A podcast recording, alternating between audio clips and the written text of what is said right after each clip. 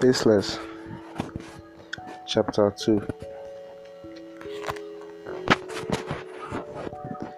Fate's machinery got into motion elsewhere that same Monday dawn, and placed on a string two destinies joined carefully at their seams by an unclear thread.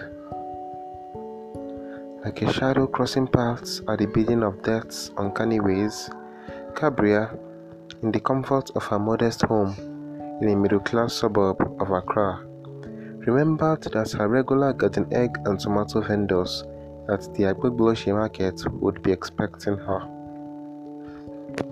The mother of three children between the ages of 7 and 15, events both in and outside the home sometimes got her thinking that those ought to be most impossible of all ages.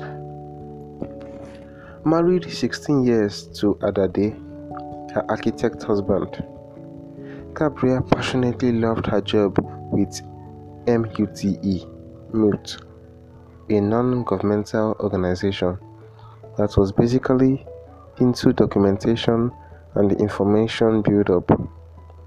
And with equal fervor, she loathed the figure that appeared on her monthly salary slip. But stopping it all was her shamelessness about her special attachment to her old hand-me-down thank you very much Adade 1975 VW Beetle nicknamed Creamy.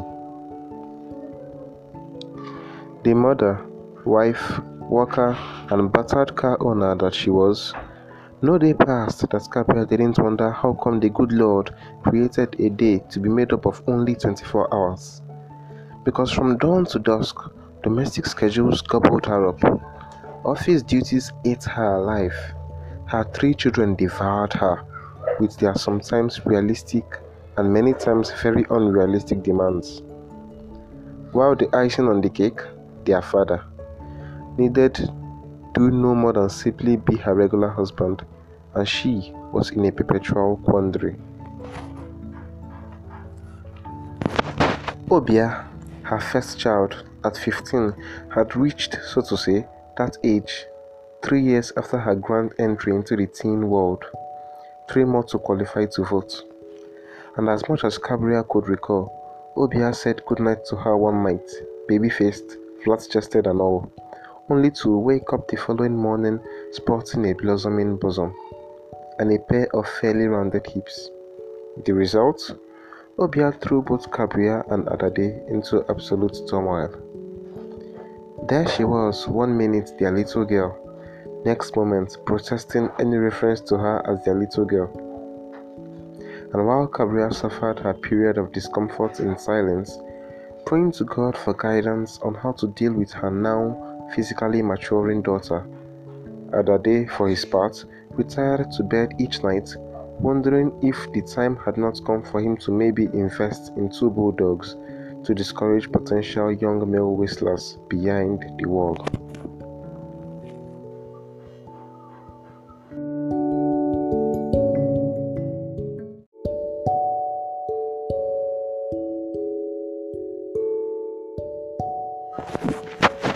Her second child, Essie, was nine and the source of a different kind of worry to Kabria. Essie was born at midnight.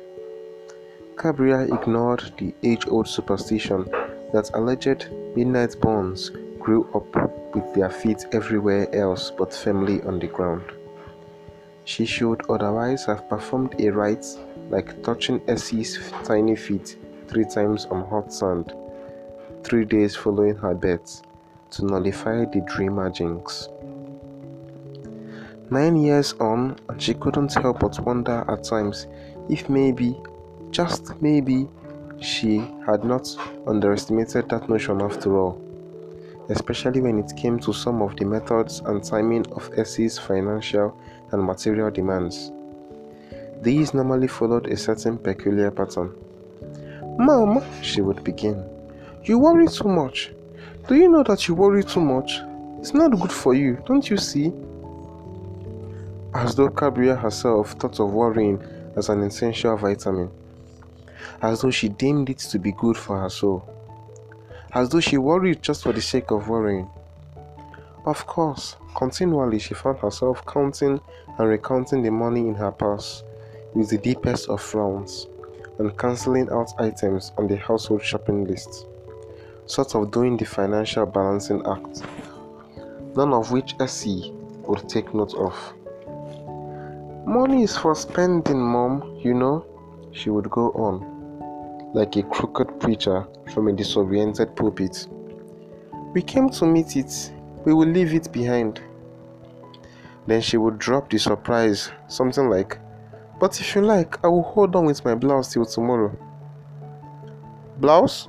What blouse? Kabria would yell between the desire to shove a piece of cloth inside Essie's mouth and her maternal urge to exercise control and be patient even in the face of such an outrageous and inconsiderate provocation from no less a person than one of the three in her life to whom she had given out of her womb free of charge for a whole nine months, not one single month's rent charged. It's a tube top, Essie would reply gingerly, as though just descended from another planet. Tube top? Didn't you just see me count and recount the money in my purse? And an unperturbed Essie would say calmly, That is why I said I would hold on to it till tomorrow. Oh, that was why you said, Who said I would have the money for you tomorrow? Where would this spring from? And in response, Essie would be at her dreamer best.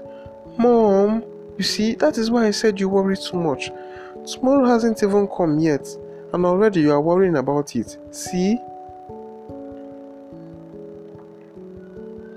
Her last child, Otu, was their only son.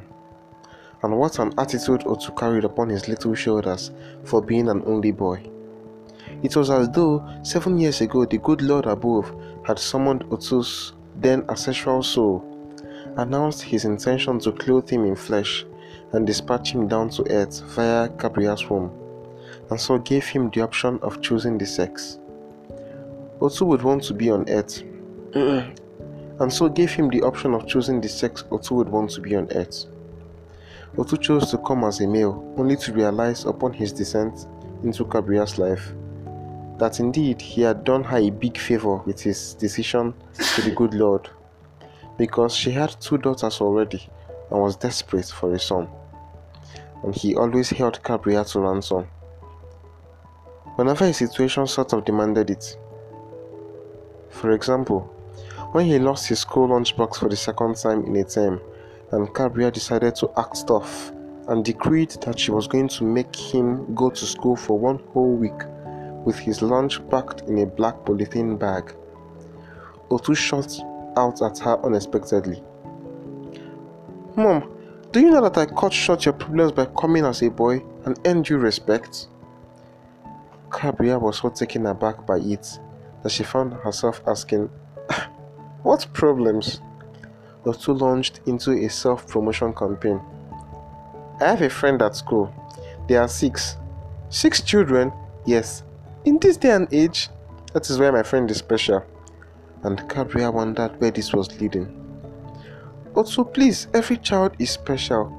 Every child ought to be precious to the parents be they even 10 or 20. Mom, you don't understand, Otu reproached. He is also the only son, just like me, and his grandmother said he is special, very special. Gabriel began to suspect where the conversation was leading and asked carefully, Hmm, did he say why his grandmother said that?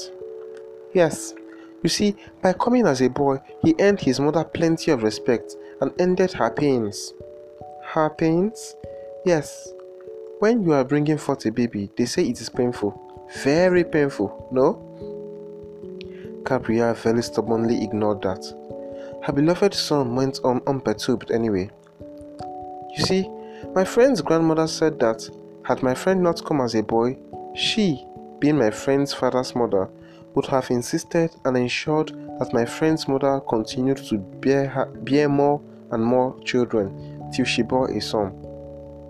Really? Yes, and because of that, his mom never punishes my friend.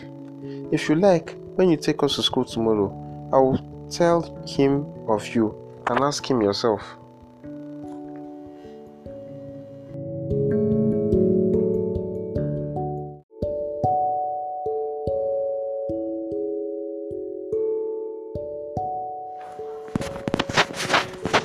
Gabrielle turned down the offer with stiff politeness and told her son that, like his two sisters, he too was special, but definitely not because he was a boy, and would have been equally special had he come as a girl.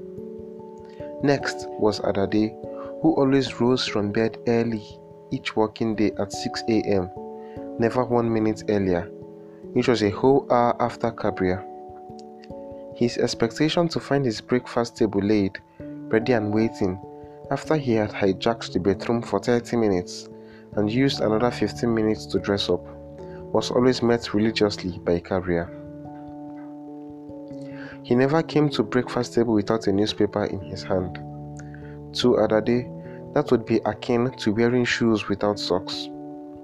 So that sometimes he would rather reread a newspaper he had already read than not read at all at the table. His motto was that old news was better than no news. And if his head was buried in a newspaper and Gabrielle asked a question, all she got was a nod or a shake of the head for an answer. Sometimes stubbornness and frustration pushed her on to persist till she got him to open his mouth. But the often brief and snappy reply was always never worth the energy she invested in her persistence. After work, Adade normally met with friends at a drinking spot to socialize over bottles of beer. To release tension, he would say, every man needs that to hold on to his sanity. Gabrielle often wondered which of them needed a more urgent release of tension. Shouldn't it be she who, after being labeled the weaker sex, had to, in spite of a full time job, perform all of her traditional duties at home without an iota of relief. Every day after work, while Adade set off to go and release his tension, she had to go and pick up the children from school, head straight home and change clothes, and go to the kitchen to see to dinner, only to have him declare First thing on arrival home after releasing his tension. Oh, Gabrielle, I am so tired. Finally, Creamy. The car had been in and out of every kind of workshop from Abeka to Zongo so many times and undergone all kinds of clinical and plastic surgeries that it seemed to have grown immune to both. Creamy was a name that Gabrielle held so dear to her heart that she once asked Adade with the extent of her passion when he dared to put it to the test. It, it was after one of Creamy's many plastic surgeries, which left it so tattooed that it required urgent respraying. Unable to squeeze anything out of her meager salary, she sought help from Adade. Don't you receive a salary? Adade asked. Hmm. Don't get me don't get sarcastic with me, Gabrielle retorted. If I had had the time to study further as you did, I would also have been reaping the benefits today in terms of a better salary. But I was busy making babies then, remember? It was a line of argument that they always tried to avoid. Okay, he said, simply to shut her up. But come the subsequent first day, and second day, and third day, and neither word nor assistance came. Gabrielle cast her mind onto the daily bottles of beers quaffed in the name of releasing tension and paid Adade a surprise visit at his fine office the fourth day. Toot toot toot toot! Creamy's furious engine and exhaust heralded in tattooed arrival. And Gabrielle, who meant business, parked it right beside Adade's brand new Toyota Corona provided him on loan by his employers. When Adade saw his wife and her car, he prayed desperately for the earth to open up and swallow him whole. Gabrielle compounded his embarrassment by deliberately soliciting for more attention with her loud and gay hellos to all of Adade's co-workers. then in their full and attentive glare, hopped gingerly onto the car and drove away in the same 222 fashion. Her little coup d'etat paid off. Adade came home that night with the required car paint. Is it cream? Kabria asked. Adade gave her a look to kill. What color is it? she pressed. Blue, he snapped. Blue? she roared. Yes, metallic sea blue. What kind of bits and pieces color is that? she wailed. Adade flared up, utterly flabbergasted. Bits and pieces of a color? Yes, Kabria howled. How do I call my creamy creamy after it has been sprayed with metallic sea blue? Adade was so shocked that he didn't know what to say. He was so furious that when he attempted to speak, it came out as a wheeze. He returned the paint the following day, declined the offer to exchange it at a little inconvenience cost for a cream color, and told Kabria bluntly that for all he cared, she could call at the office 10,000 times a day with her tattooed 222 creamy. After three weeks, he gave in to her stubbornness and determination to drive creamy in its tattooed state rather than have it sprayed any other color than cream. So that was Kabria, the regular wife, mother, worker, and car owner, minding her own regular business until she went that Monday morning to visit the Agbogbloshie market for some garden eggs and tomatoes. And that was chapter 2 of Faceless, written by Amma Darko and read by Marcel Israel